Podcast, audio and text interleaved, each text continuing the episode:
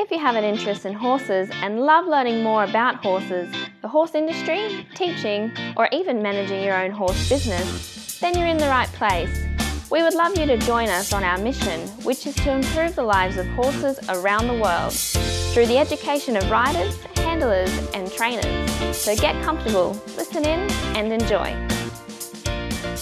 Today on Horse Chats, we've got Sarah Schlote. Sarah's been here before. She's talked about therapist assisted horsemanship, which is quite unique. I don't think anyone else is using that term. She is actually a psychotherapist. And she started to, within her work, work with horses, uh, work with people, her clients, and horses, and you know, just bring in that equine facilitation. But within that, she's then found that horse people themselves have undergone quite a lot of trauma, and this is where she started to talk about the therapist-assisted horsemanship. And we're going to go into a lot more detailed today about it, talking about trauma-informed principles for horse professionals. I'd just like to remind you, though, about the mission of International Horse College. At International Horse College, the mission is to improve the welfare of horses around the world through the safe education of their riders, handlers, and trainers. Have a look now at the wide variety of equine courses at internationalhorsecollege.com, registered training organisation 31352. Now, Sarah, how are you going today? I'm doing well, Glenys. How are you doing this evening or this morning, rather, on yes, your end? Yes. Now, Sarah, this whole idea of therapist assisted horsemanship, I've asked you back to talk about this and trauma informed principles for horse professionals because it's such an important subject. Um, people that are listening to the podcast obviously have, you know, the interest in horses, and many horse professionals are listeners of our chat, you know, horse chats. And I think this is just absolutely invaluable information for them. But tell us a little bit more about how you got into this and why you've chosen to go through the trauma informed principles within our chat today. Sure. Um, I'd like to back it up by talking a little bit about how, um, as not so much an outsider, but as a non-horse trainer, as a as a human who has horses and yep. um, who has done a fair amount of training on understanding mammals and mammalian psychophysiology and ethology, and um, who tends to be quite a bit of an academic nerd in terms of reading all about sort of trauma neuroscience and equitation science and so on. I, I come in sort of with a bit of an interesting lens, which is as therapists, as counselors, as various human helpers, there's an expectation in our field that as helpers of some kind, we are supposed to do our own therapy, right? Get our own work done, deal with our unresolved stuff. Because that, if you are helping another human with those pieces, that stuff that we have, that we all have. I mean, none of us gets through life without it. You know, we we don't come we don't grow up and become adults with a blank slate. You know, we all have stuff. And if we're not taking care of that stuff, if we're not using um, ourselves safely and effectively as tools, as I like to affectionately say, we are the tools. Um, we, you know, we we are the ones who are providing the work um, for other people to heal, uh, and we're supporting people to find that healing within themselves. If we haven't done our own work, our stuff can bleed into or contaminate or affect the client's process, and there are actually a lot of ethical obligations that we have and very stringent requirements as helping professionals to make sure that we are practicing what we call the safe and effective use of self.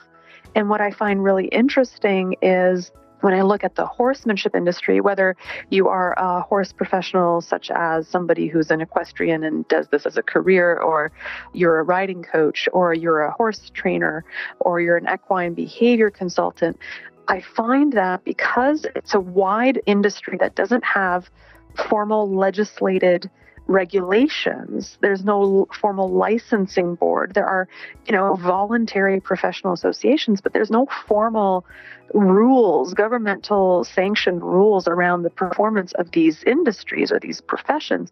There's no obligation for these individuals who are doing horse profession of some kind to have done their own work. And what's really fascinating is, as a therapist, my lens is when I see horse trainers working with humans, with other horses, or hear stories, I'm always really curious about what is going on for the horse professional that is either impacting the horse or the student or client or both together.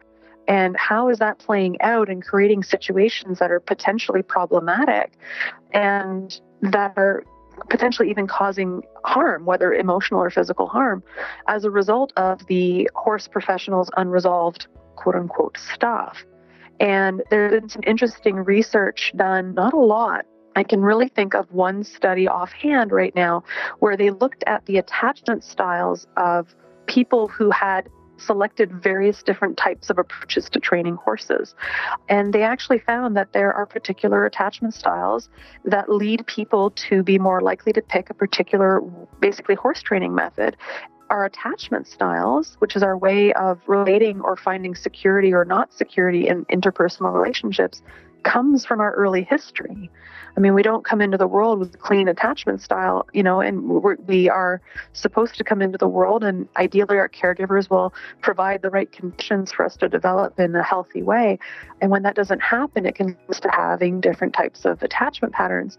And if our unresolved attachment patterns lead us to pick an attachment or a training style that can potentially have problems um, for the rider, the student, client, or et cetera, and the horse, and what expectation is there for the horse professionals to be working on quote unquote again their unresolved stuff mm. and and it's like that leap has not been made yet and it, at least it's I know a number of horse professionals who have been, but mm-hmm. it's not yes. still like it's not an industry requirement, so to speak. Yes, yes. I think the whole entry requirement for the whole industry. Yeah. Goes across the board. Yeah. I think that could be um, certainly yeah. tightened up a bit and you know, I mean, we think about that our aims of just safety around horses and equine welfare. And I think if there was more regulation, I think both of those would be um, certainly well and truly improved. But thinking about these principles, I know that safety, we've got the first one is safety. Tell us a little bit more about the type of safety you're talking about and um, yeah. yeah, what, what should be done. Yeah, so safety is such an important trauma informed principle, but not in the way horse people might think. So um, there are all these safety rules that we all have to follow that we've all mostly learned, you know, to varying degrees, like don't stand behind a horse, don't wrap the lead rope around your hand. You know, mm, there's all mm, these things, yes, right? Yes. And and there's not that's not wrong, right? I mm-hmm. mean, there's a good reason why those principles or those safety quote unquote rules have been developed the difficulty that I find is that um, what ends up can, what can end up happening, the pitfall for that is people will rely on a safety rule yep. in order to create safety and not actually look at what's going on in the horse human relationship. And then the misattunements that can happen where we misread horse or we're not even looking at our own emotional dysregulation, our emotional stuff, our nervous system patterns. And if we're not looking at those things and how how we show up in the world, how that influences or affects the horse's behavior, um, then what ends up happening is a self fulfilling prophecy where I work off the safety rules, but I don't deal with my own stuff. The horse has a reaction. It confirms my belief that horses are dangerous animals that require safety rules, and then we continue this cycle. and and it's so fascinating to me because I go, well, why are why is not one of the safety rules, hey, deal with your crap? you yes, yes. Like why is one of the safety rules not, hey, by the way, before you arrive at the barn, it's not just don't stand behind the horse or don't wrap lead rope around your hand, but what are you doing to cultivate a felt sense of safety for both you and the horse. Like safety isn't just safety rules, there's a felt sense of safety. Is the horse feeling safe with you? What's its nervous system like when it's with you? What's your nervous system like when you show up? Mm-hmm. If you're dysregulated, if you're you know in your head and you're upset about something or you're you're a little loud or you're a little all over the map and you're frustrated and you're being punitive does the horse feel safe with you? If the horse doesn't feel safe with you then you know there's going to be a particular set of behaviors that emanate from the horse not feeling safe which again like i said creates a self-fulfilling prophecy around oh see horses are dangerous you know? Mm, yes and i go well are are they? Or are they actually just responding off of the cues in the environment and the relational cues, mm-hmm. right? Mm-hmm. And, you know, can horses be a lot safer? And so when I talk about safety, it's not just safety rules. And I'm not trying to dismiss safety rules. I'm sure all the, there's going to be a lot of people up in arms going, insurance and, mm-hmm. you know, mm-hmm. safety norms. And I go, yes, there's a place for that. But if we only apply that at the expense of everything else, there's actually a greater risk of harm. And I see it all the time. I see people at you know, various barns, various horse people who apply safety rules to the letter. And yet there are risks of injury and all these things happening. And I go, how much of that is because the conditions are not being set?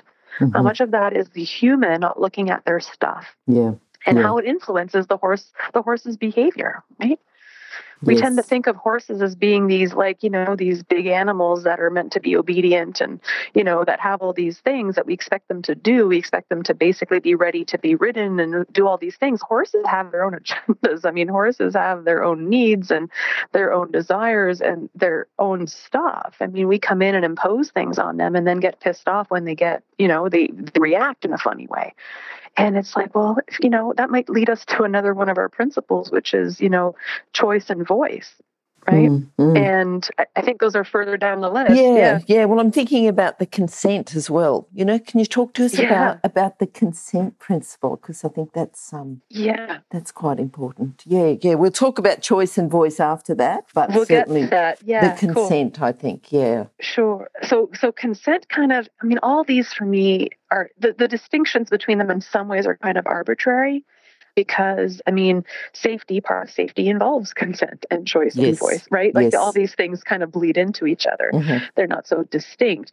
But if I were to split them out, consent is really that place around, okay, like, where's the agency for the human client and for the horse in what I'm trying to provide them. As in, have I checked in with them? How are they feeling right now? Are they just going along with what I say because they've learned to, in their own traumatic experiences, follow the leader, guru culture, you know, be a good boy, good girl, good individual, good child, you know, whatever your gender identification is? Like a lot of people in their own trauma experiences have learned to comply with authority right? Because they've learned that, you know, if I comply with authority, then maybe I'll get the love I've always wanted. If I just perform to a certain degree or a certain level, I'll get, you know, I'll finally feel like I have value. And and so we've got, you know, the riders trauma, for instance, that can affect what happens. And so if you've got a rider showing up and they are hell bent on doing everything right and performing in order to get moms and dads or parents love and because hey i did this really well look at what i've done and i want to look for the coach's approval. A coach comes from a background where hey it's all about being the authority right? And the coach is raised with that kind of history. Then we can get into situations where coaches and and students or clients or whatever you want to call them start to override and then we end up with a situation where the rider might be really anxious or really nervous. And then the horse is reacting off the rider. And then the coach gets annoyed. And what do some coaches say? You know, don't let the horse win. They're just testing you. Hit it harder. You know, make it do what you're asking.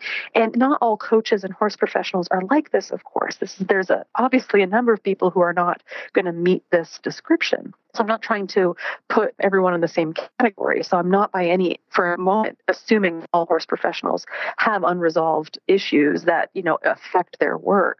I'm speaking to those who do. Mm-hmm. And I'm speaking to the fact that we all have stuff. And even the best intended individuals will have moments where they slip up and their stuff comes forward. I mean, even us as therapists, those of us who've done years upon years of therapy, will still have moments where something called countertransference comes up. Countertransference is our reaction to the client's response. And if we don't deal with our response to the client's response and make sure that that response is actually going to be helpful and not harmful, we can actually lose our license to practice if there's a complaint or there's some sort of ethical investigation, right? And so so for coaches this idea of consent is hey, like where or or any kind of horse professional it's like, hey, the horse is the horse actually willing to be here today? Is the horse willing to show up or is it being coerced? Is it shut down? If the horse is shut down going into the experience, that might create more safety issues because the horse is shut down or the horse is reactive. And then if the human professional is, is not dealing with their own frustrations around when an animal says no or someone else says no and they're not able to perform and get the client and the horse to be where they need to be and the human professional the, the horse professional rather starts going into their own stuff around performance and needing to perform and needing the student and the horse to be at a certain level and they go into their own stuff around worthlessness you can start to see where escalating behaviors start to happen and where you start to see abuse occur is when all this unresolved stuff comes to the fore and so consent, a lot of that is around, hey, where are we at today? It's not for the horse professional to be a therapist. That's mm-hmm. not what I'm saying at all. I'm, I'm, asking horse professionals to be human. Yes. Right. And yes. to own own their stuff and to check in with themselves and model for the human at the very minimum, model through their own awareness and their own regulation their own ability to own their stuff and be vulnerable with students and say, hey, you know what? How are you doing today? Are you feeling ready for this? How are you coming in? Are you feeling, you know, a little energized? Are you feeling anxious? Like what's going on? Because if we don't sort of look at that first, then we might not get very far. The horse might end up having difficulties, and, you know, and the human, the horse professional can also model that and say, you know, I remember having times where I felt myself really anxious and I and I pushed myself too far, and I ended up doing things I regretted you know, and mm-hmm. created situations that were really unsafe. Like when the more a horse professional can own their part in an experience or show vulnerability, that actually goes a long way to de escalating a lot of the unspoken expectations and anxieties and pressures and shame performance stuff and and and just those little moments of humanity which we slow down we go hey how are you doing? Where are you at right now? Like are you feeling up for this lesson? Like do we need to take a moment just to kind of just spend some time getting the horse tacked up or even just spending some time on the ground being with the horse without even checking up? Like what's the horse's response to how we both are today Mm-hmm. Right? Like yep, it's, yep, it's letting sure. go of the task, yes, right? Letting yes. the task and the goal to focus on where things are at right now. Because if none of us are in the right nervous system state, the goal itself that you're trying to get to is going to be even harder to reach. Okay. So we want to set up for success, mm-hmm. right? Mm-hmm. Yeah. Yes, yes, yes. So we've got the consent, and you've talked about as the horse yeah. willing to be here, the the choice and the voice. You know, how are those? Because yeah. I know you've said consent, choice, voice, you know, they do link with each other. But can you talk to us about the linking of the choice and the voice? Yeah, so choice and voice and consent are really highly attached to each mm. other. So the choice is hey, can I voice an opinion here? Can I make a decision? Do I have the space to be able to say, express a preference? And the choice is shows up through the voice. Like, am I actually listening or allowing the other whether the other okay. is another human or yes. an animal, right? To actually hear what they're communicating to me, right? So often, and we live in a modern society where unfortunately, that's kind of a lost art. We've lost the ability to read body language really well. We kind of work off of you know what people are saying with their words, but not what they're saying with their bodies and their facial expression and their gestures and posture. And while there are some people who will read horse body language, I don't know that it's always done or it's done with a certain degree of nuance. And there are um, there's so much more going on in terms of hearing the voice of the horse or hearing the voice of the student or client that you're working with mm-hmm. in terms of hey like and if you're not looking at that stuff in yourself it's really tough to really pick up on some of the subtleties in the other regardless of what species the other happens to be you know and so often our own blind spots affect what we see or not see or hear or not hear. So if i'm not hearing uh, my own self my own stuff it's really hard to be able to accurately detect if a horse is you know in is it the horse willing to be here? Is it just complying or appeasing? Is it obeying or going along with because it knows that that's what's expected? And so it knows to do what it's supposed to do because, or else? Like, you know, what is the horse's voice in this?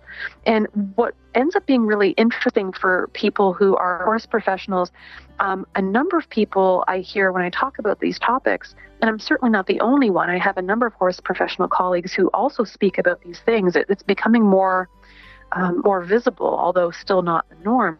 is people say, well, gosh, if I give the horse choice and a voice and I look for the horse's consent, we're never going to do anything. you know, and, and, and, and that's a really interesting, like, what does that say? you know, what does that say if you offer choice and voice and consent to um, an, a horse and it offers a no on a particular day? Mm-hmm. What, mm-hmm. what does that mean for your entire industry, right? What does that mean for like what you're trying to do as a profession? And I'm not saying that we should suddenly like dismantle absolutely everything, but it certainly puts into question okay how are we doing this and for reason and, and if i'm not offering or listening for voice, the voice of the animal the voice of the student if i'm not paying attention to those things. I'm not offering choice within, again, reason, um, and I'm not looking for consent, then how am I practicing and what do I have to deny in terms of information in order to keep doing what I'm doing. There's something called cognitive dissonance, where when we're presented with information goes to the contrary of our own beliefs about ourselves, about what we're doing.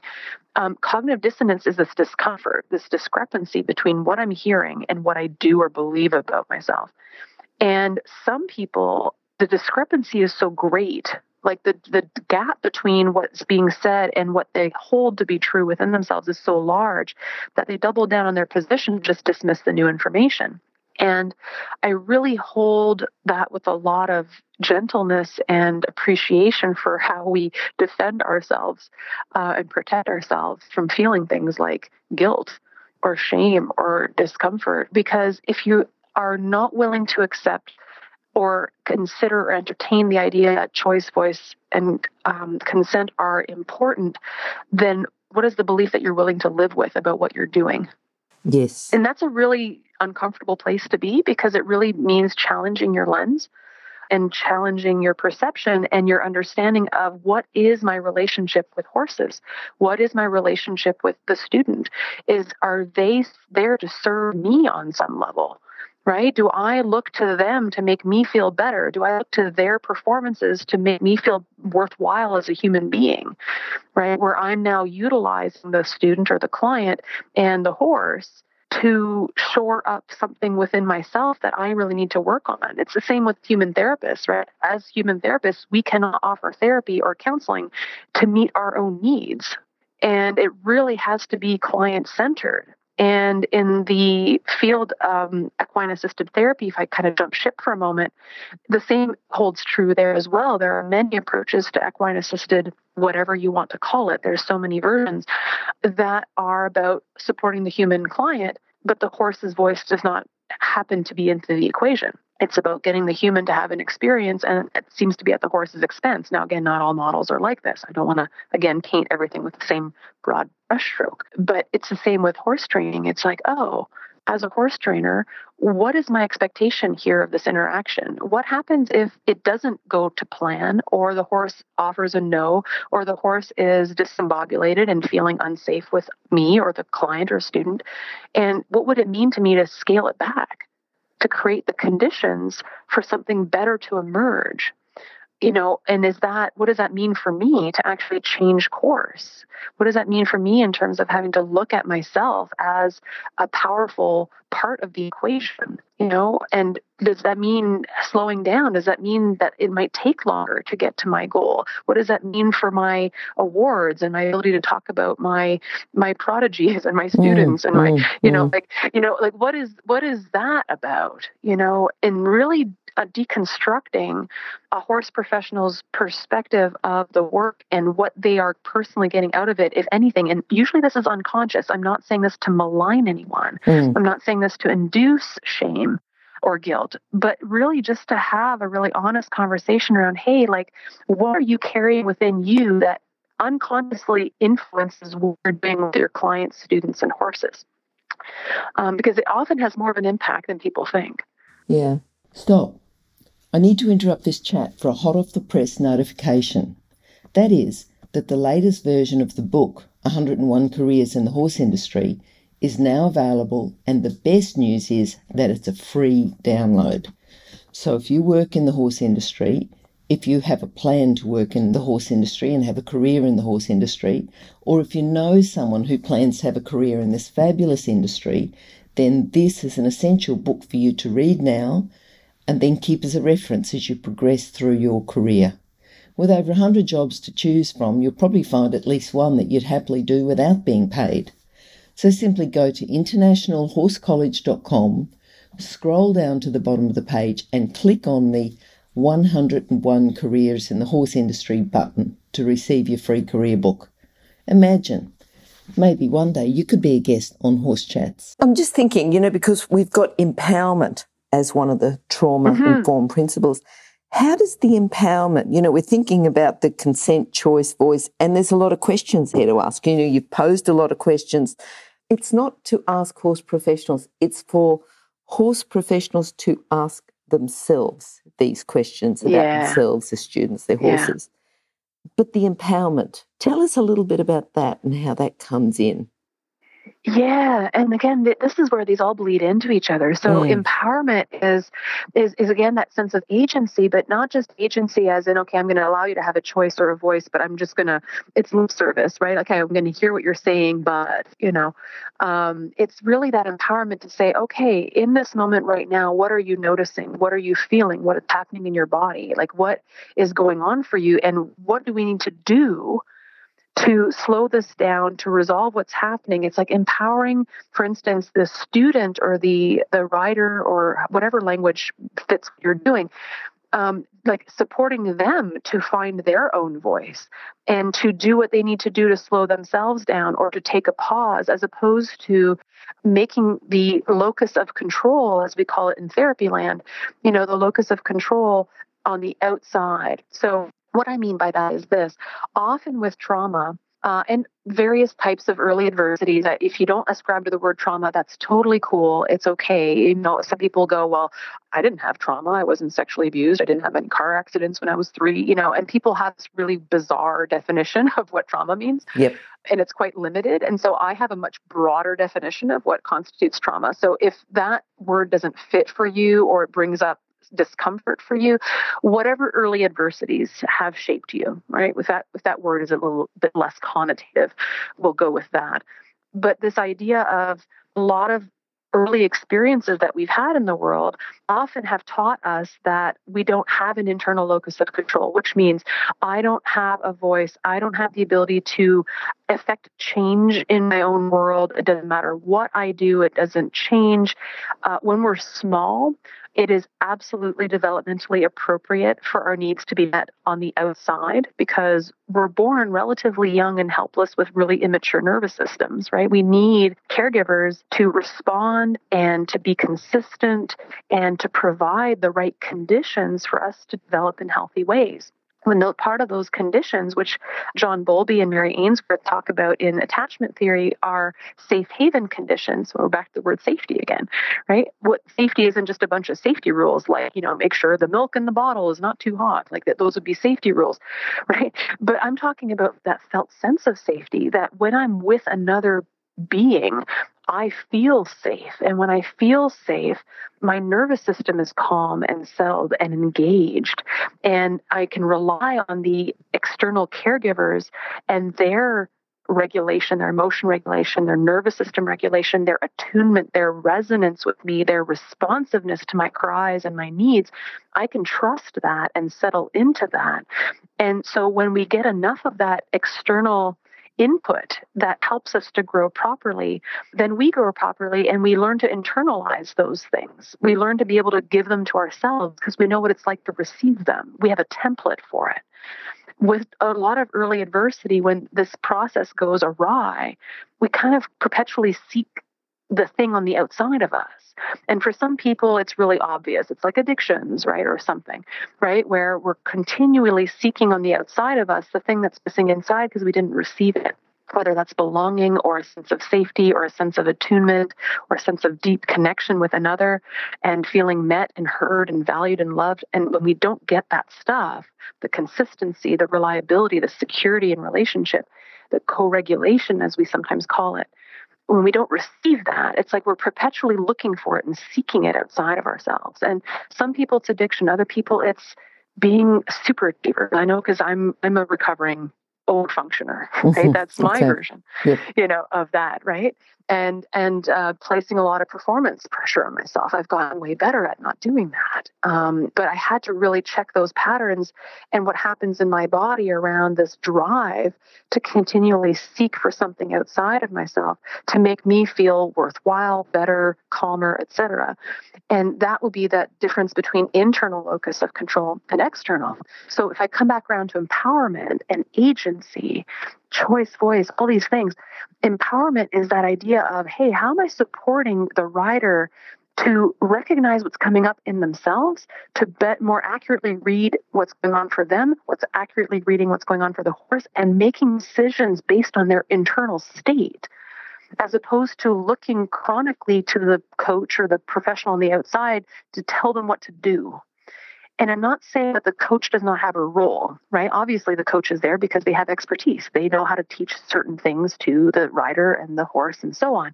But the empowerment comes from on the inside going, Hey, I hear what you're saying. I know you're asking this of me right now, but right now, what I'm noticing as you say that is I'm feeling a lot of tightness in my chest and my gut is churning.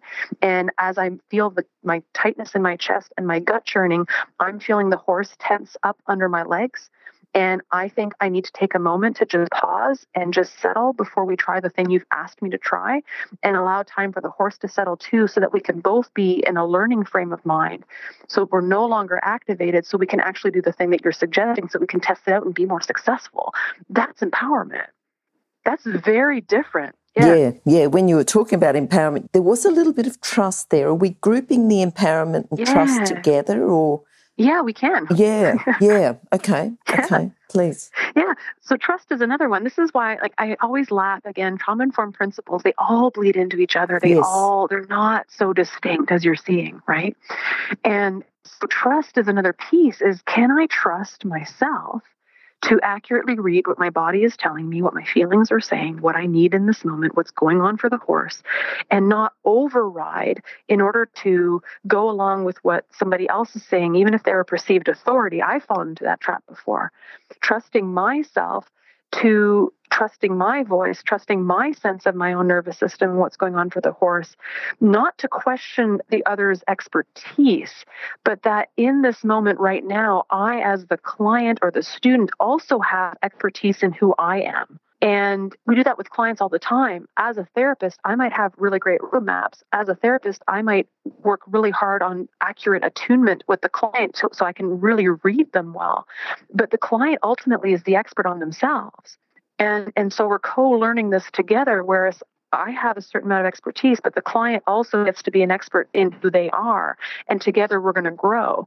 And so the trust is can I trust myself to have a voice? Can I trust that I will be heard by my coach or my trainer or whoever, and that that will be received and it will be taken seriously? And that contributes to safety. That contributes to feeling calmer, to feeling more settled, you know, and creating the conditions that will allow more success in what we're trying to do and reduce the likelihood of unnecessary escalation and use of force or abuse in order mm-hmm. to get the job done. Okay. Yeah. And then it create trust for the horse too. Does the horse trust that it's going to be heard? Right? Or the horse apprehensive that mm, every time mm. it meets that particular human, it's going to be misattuned to, not heard, not have a voice, and it just learns that around particular people it has to down. Okay. So thinking about the horse, the coach, the rider, the trust that's yeah. developed, is that where the collaboration yeah. comes in then? Yeah, yeah. Okay. I kind of used okay. the word co-create just a few moments okay. ago, and that's yep. exactly yep. what I'm referring yep. to. Yeah, they, yeah. They, you're running them very much. You know, I mean, generally you talk about safety, and yes, you do talk about safety rules, and you but you've gone deeper yes. than that, and you've gone the deeper, yeah. and and you've worked your way down. So it's just a logical, as you said, they all bleed together, but they're all bleeding and and mixing together. I like the way you've put this together, Sarah. I think, um, yeah, yeah. yeah. Yeah. So, yes, please talk to us about the collaboration. So, and some people in the horsemanship world will talk about partnership, right? Yep. And it's a word, yep. a buzzword that I hear thrown around a lot, right? Mm-hmm. And how to achieve partnership between you and your horse, you know? And again, this is just fun for me as an outsider, not a horse trainer. but someone who has horses and has experienced trainers and has witnessed people receiving training of various kinds or horsemanship instruction of various kinds. And um, having done some different um, trainings, um, you know, not to, I'm not calling myself a horse trainer, but I've done certain trainings that allow me to be able to work with my own horses. And so, in a, weird way, I'm like a trainer for my two, you know, oddly, um, if you had to look at it that way. But I don't consider myself like that. Um, but the this idea of collaboration is how are we co-creating this experience, you know, and and partnership will come. It's not just, are you a leader for your horse? There's so much sort of misconception and myth around dominance in the horse industry. Uh, Lucy Rees wrote a really fabulous book called uh, Horses in Company that talks about equine ethology, which is, I think, an undervalued area um, and really lovely little book. And the last few chapters talk about how the horsemanship industry has gotten, has misconstrued the word dominance and this idea of partnership is about leadership and all this kind of stuff. And there's actually way more going on than just that. And so I encourage you all to read her book. It's a fabulous little read, and she summarizes a lot of research and looks at the differences between horses in the wild uh, or feral horses and horses in captivity. Just just say it again, Sarah. The name of the book and the author. Yeah, Lucy Rees, uh, R E E S, and she wrote a lovely little book a couple years ago called Horses in Company. Mm-hmm. Wonderful. Oh, we'll put that in the show notes as well. Yeah, yeah. she's got a, a on YouTube, she has a number of videos. And if you go to epona.tv, I know this is a bit controversial. I, I know there's some issues with apparently the videos that are on um, epona.tv. But if you check out epona.tv, there are some really fabulous videos from Lucy talking about equine ethology. And there are also some videos from Francesco De Giorgio, who co wrote a book called Equus Lost uh, which is another really fantastic book that I highly encourage you um, listeners to pick up and take a look at. And it really speaks to this idea of um, misperceptions that we have of the horse. Uh, like I spoke about earlier, this idea that, you know, we believe horses are dangerous animals, and so then we treat them in ways that reinforce our beliefs and that keeps the narrative going, right? And it's the same. Um, Francesco talks about, um, you know, we create a flight animal by treating it the way we're going to control what we think is a flight animal, mm-hmm, mm-hmm. Um, to use a quote from from Francesco. And so that to me does not speak to collaboration. That to me is about top down power over uh, misconceptions, you know, believing that horses are flight animals. I mean, they're the only prey animal that is built like that, that is called a flight animal. Gazelles are not called flight animals, you know, impala are not called flight animals, deer are not called flight animals.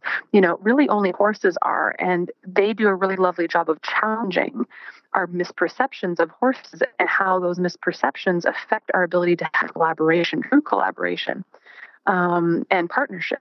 And what would that look like differently? So, this is something we talk about in my training programs.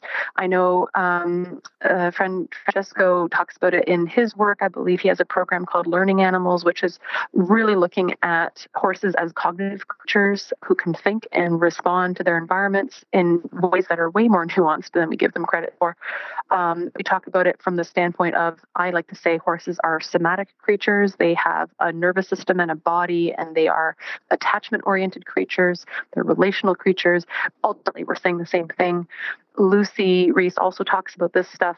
They're colleagues of mine, Emily, Dr. Emily Kieson, and uh, Katharina uh, Lundgren um, out of the Mimer Center in Sweden, they teach a really lovely course about this stuff as well. So, um, this idea of how can we have collaboration if our stuff prevents us from being able to be in collaboration, to truly be in connection with another. Yeah. Compassion. How do we move on there and, and use compassion as a uh, trauma informed principles? Yeah, let's talk about that. That's mm, so important. Mm. Um, this is about, and this is where some people will go, this is really, you know, fluffy and a little too woo woo. Um, but I really disagree. And there's been a lot of really interesting research about the importance of self compassion both towards ourselves, which also then allows us to have compassion for others. If we were not extended compassion as little people, if we were not shown grace and understanding and attunement, and we were taught to suck it up, get over it, you know, we were taught that affection and attention and, you know, all these things were not available or were conditional, um, we often can respond to things like compassion and or self-compassion with a lot of resistance. Um, and what we're talking about here is, you know, what some people call a trauma informed lens, which is it's not about what's wrong with you, it's about what's happened to you, right? So compassion is this idea of how do I step back for a moment not judge, not get caught up in my own internal reactions, but just go, okay, in this moment right now, what is happening inside of me, what's happening inside the student, what's going on for the horse, that usually reflects two things. One, it's a protective response and it's serving to protect on some level, or it reflects an unmet need. And having compassion means can I recognize the protective responses and or the unmet needs that are showing up in the moment? and and within them and also within myself can i have compassion for the fact that i pushed that student and that horse a little too hard today okay can i recognize that that was my stuff? Can i have compassion for myself or do i go automatically into being super judgmental towards myself and go into my own shame and self-loathing and then i just use that as a stick to beat myself with and to you know direct that same kind of punitive energy to the client and the horse through the whip for instance right? mm, mm, mm. so it's it's it's interesting right? So the compassion piece is it's not about woo woo it's not about letting people off the hook. Compassion people often get the uh, uh, it gets a bad reputation because people often mistake compassion for um, indulgence Okay. Right. So people often go, oh, well, you know, you had a hard day or you've got trauma. And so I'm just going to tolerate behavior that probably isn't appropriate. No, that's not true either, right? It's not so polarized. You know, uh, uh, compassion is about how do I, in this moment, pause, slow things down, inquire gently within myself about what's going on for me, what's going on for the other. Can I hold that in a place of grace, a place of compassion?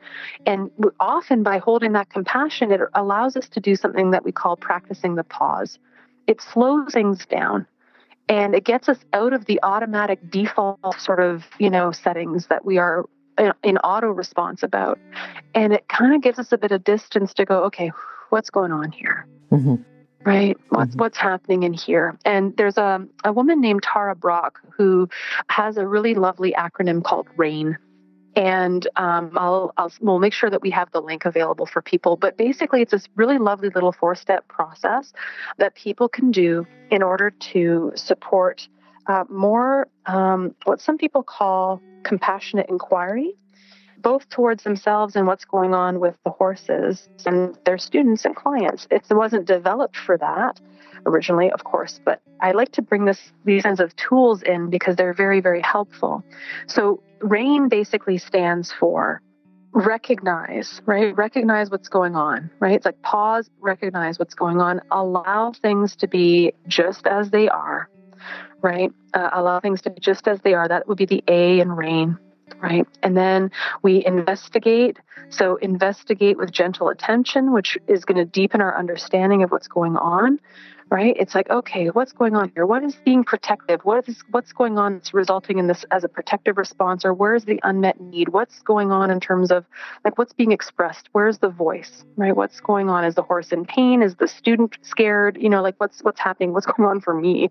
You know, did I wake up on the wrong side of bed this morning? Did I have a partner an argument with my partner and I'm pissed off and I'm going to be super punitive and really really heavy handed today because that's how I feel a sense of power within myself when I feel feel helpless.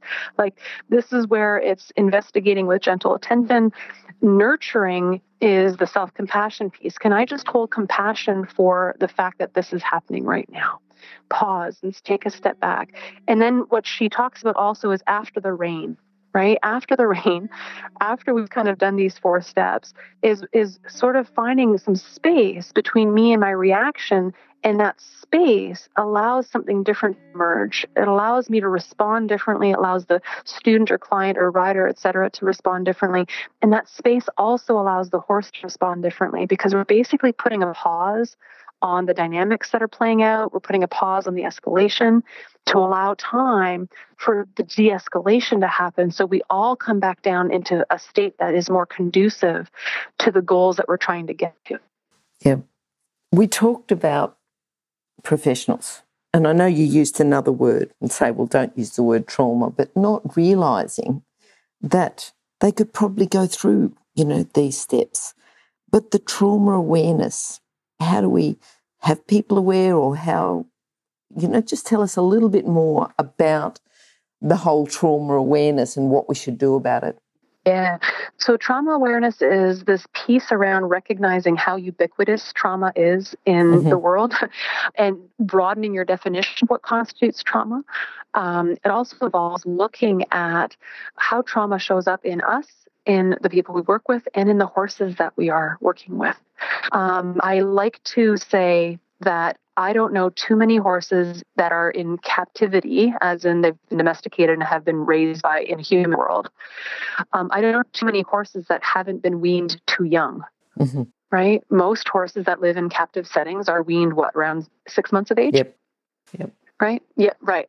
In the wild, when they're left to their own devices and do it when they are ready to do it, horses will stay with their mums until well after their first year. Mm-hmm and you know they pick their families they pick their their bands you know and we don't see the degree lucy rees talks about this in her book and i talk about it in my Equusoma training um, where we don't see the degree of conflict behaviors in wild or feral uh, horse bands or herds that we do in captivity. And people start to see the horse as well, horses are like this and horses have behavior issues and horses are dominant and they're just trying to be in charge or, you know, that's a bad horse or, you know, or horses are always about, you know, who's got the hierarchy. And when you take a moment to kind of pause and step back and go, wow, you know, in the wild, we, we see far less aggression in wild horses than there are in horses in captivity.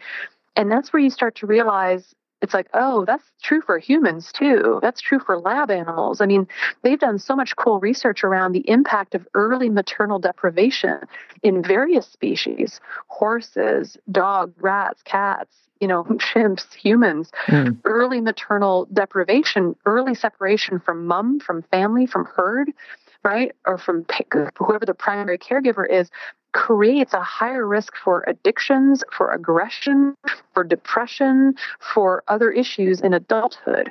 And what I encourage people to look into a little bit more is the Adverse Childhood Experiences study that looked at early adversity in humans and how that leads to behavior and health and relational problems in adulthood. And what I'm trying to do right now, I've got a book that is with a publisher at the moment um, that I'm very excited about, where I'm summarizing all of this stuff. It's basically a trauma informed perspective on horse human interactions.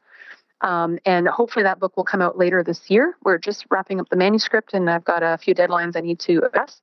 But the book goes over the literature on looking at the parallels between trauma in humans, trauma in horses, and how we have very similar responses, and how when we start to realize that likely most horses in captivity have some form of early adversity, some form of trauma, some sort of or some form of experience of humans as being unsafe, misattuned, unable to be responsive in a way where the horse feels seen and heard and understood, where what the horse is communicating is actually being responded to and acknowledged.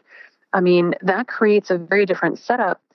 Um, it's about paying attention to those things and adjusting our way of being and doing accordingly. It's so ubiquitous right? Trauma shows yeah. up, as I like to say, in every room and in every round pen. Okay. Okay. Yep. Yep. Yeah. Yep. Mm-hmm. Now, the, the whole, you know, we talked about people not being aware, but, you know, asking, and you gave us a whole lot of questions to ask us as horse professionals, okay? Mm-hmm. But then how, you know, it's the continual asking, the self regulation Talk to us a bit about the self regulation, what we do there to make it so we can use these trauma informed principles. Cool. So I'm going to have two ways of answering that question. And mm-hmm. because I want to be mindful of the time and how long we've been recording, and I know you like to have a certain amount of time, and people tend to tune out after a certain time also, mm-hmm.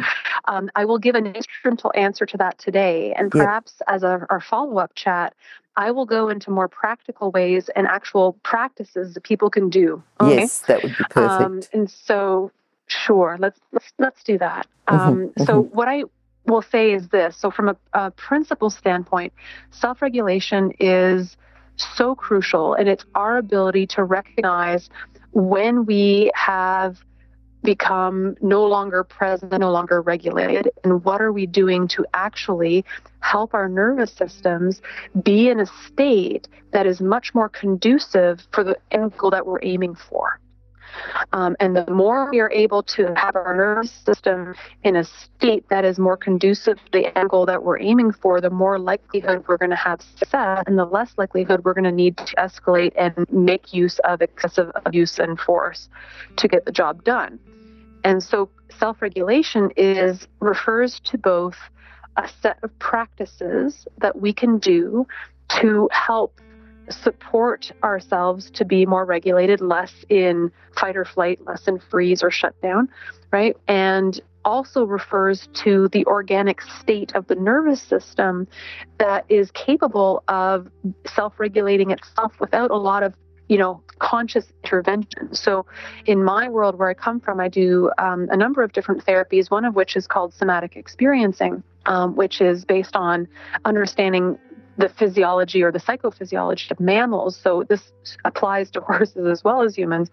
Um, but within that model, it's there's there's voluntary self-regulation, right? Strategies mm-hmm. we do to help ourselves to settle, and then there's the involuntary self-regulation that occurs sort of more organically. The more capacity we have in our nervous system to be in a different way and might seem a little more elusive, but perhaps next time, as when we get more into the practical of the how do we do this, the how to of that, um, that will become clearer.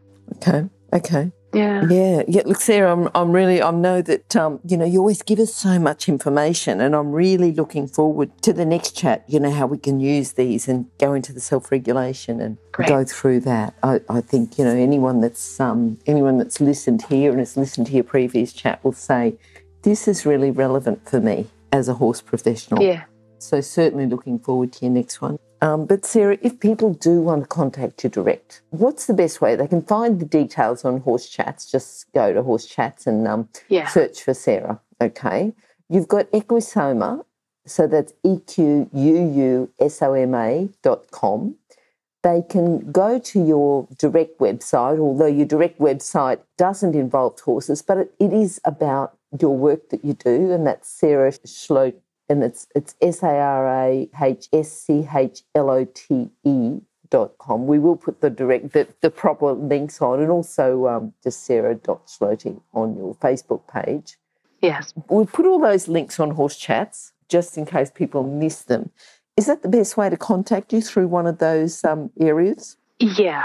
Okay. Yeah, that would be one of the best ways. Some people do try to reach out to me through Facebook. I have um, two Facebook pages and a Facebook group that I mm-hmm. manage. I've mm-hmm. got a Equusoma Facebook page, Equusoma Facebook group, uh, and I also have a, a, page separately for my private practice. Um, some people will try to contact me through there, and I try to discourage people from doing so, mainly because if you're not already a contact of mine on Facebook, um, I tend, it's like sometimes those messages go to that sort of hidden folder. Yes. And I don't always think to check there. Mm-hmm. And so mm-hmm. sometimes, um, you know, I do try to make an effort to check in those thoughts, but I don't always manage to address that um, in a timely manner. So I usually ask people um, to email me. And so um, or email my office manager. And so, if you're looking for uh, direct contact, definitely contact through the websites.